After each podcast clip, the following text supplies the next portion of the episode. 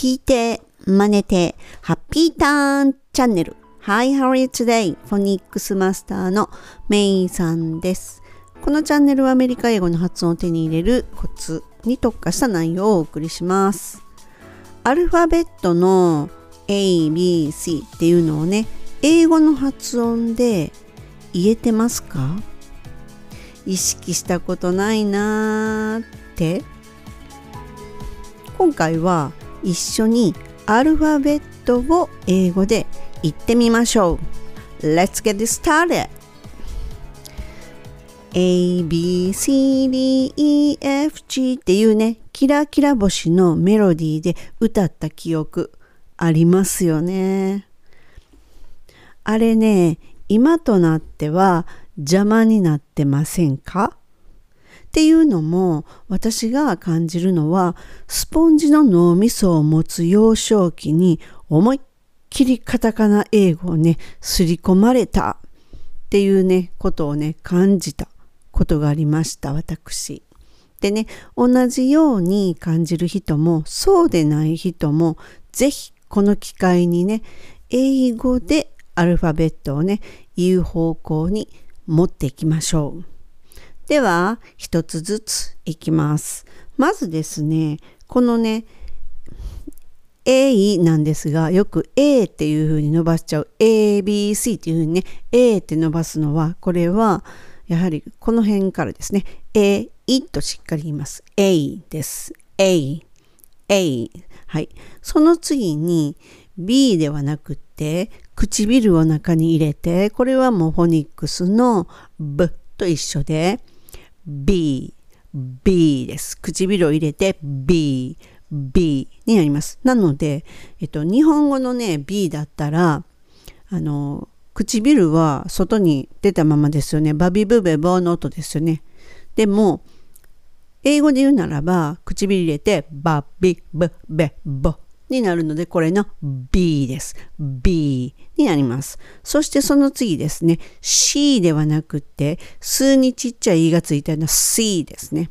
C、C になります。はい。その次に、D、D の音で D、D、D。ちょっとね、こう、こもってる感じですね。D ではなくて、D、D、D になります。はい、その次に E ですね。E はもうそんなに気にせずに E、E でいいですね。はい、そして F ですけれども、英語で言うならば、えっと、上の歯を下の唇にタッチさせて息が漏れる、ふ、ふっていう音で終わる F、F っていう音になります。F、F。はい。そして次は G、G ですね。ちょっとこもった感じ。G ではなくて G、G になるんですけれども、ただここでね、よく間違うのが Z っていう音ですね。Z と間違わないようにするっていうのがポイントで G、G ですね。はい、その次。H はまあそのまま H、H になります。はい、そして I、I。これは I am の I と一緒なんで I。はい、そして次、J は J、J、J。ジュ、ジュ。これもフォニックスで出てきますね。ジュ、ジュっていう音で J、J になります。はい。その次なんですが、K と伸ばさずに K、いっていうふうに言います。K、K です。はい。次はちょっと難しいです。これは、あの、発音をね、直す上で、しょっちゅう登場するところ、エールではなくて L。L。なので、これね、小さい子に言わせると、エロっていう風に聞こえるらしくて、エロっていう子がいます。唇を上の歯、前歯の裏側に、あ、唇じゃないですね。ベロの先を上の前歯の裏側にちょっと当てる感じで、L って音が止まるんですね。L、L になります。はい、次は M。この M っていう時には唇を中に入れて B と同じ口で M、M。これがフォニックスの音ですよね。M、M、M、M になります。これね、大げさに練習する時には大げさに M っていう風に言う方があの実践の時にしっかりと使えます。m はい、その次は n この n n の時が l と同じ場所にベロが当たります。l と一緒で n n になります。次 o ではなくて o うです。おう。おう。はい。次、p は p じゃなくて p。p はい。b と m と全く一緒で唇入れて p。p。p になります。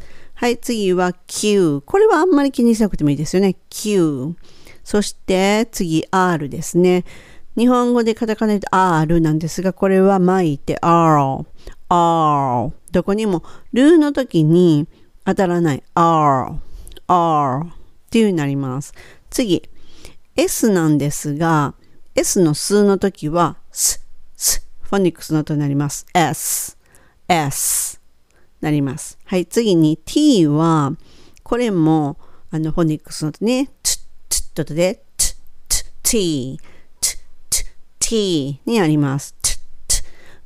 えっ、ー、と、ベロの位置っていうのは d と全く一緒です。なので、d, t, d, t 全く一緒で、音が違うだけですね。で、t にあります。はい、その次は u。別にこれもそんなにね、u なので、あんまり気にしなくていいかなと思います。はい、次ですが、日本語で言うところの v ですよね。v ではなくって、あの、下の唇に上の歯を当てて、v, v, v, v, v, v, f と全く同じ、えと歯を、上の歯を下に下の唇に当てる。v, v, v にあります。はい、その次なんですが、w っていうふうに日本語では言いますよね。これっていうのは、えっ、ー、と、英語で言うとこの U ですよね。U が2つ並んでて、ダブルで並んでるようなので、double U っていう意味あります。ダブル。ダブルのことね。ダブルを英語でダブル。U、W、W、W、W になります。W ですね。はい。次に、えー、っと、X はそのまま X。X、X、X になります。はい。その次は Y。Y はそのままそんなに難しくないですよね。Y。はい。そして最後は Z っていう風に日本語では言いますが、これは Z、Z、Z、Z、Z、Z です。これと G と間違え合う人が結構多いので気をつけたいところです。ではですね、えっと、全部通しでちょっと私が言ってみますね。ゆっくり言います。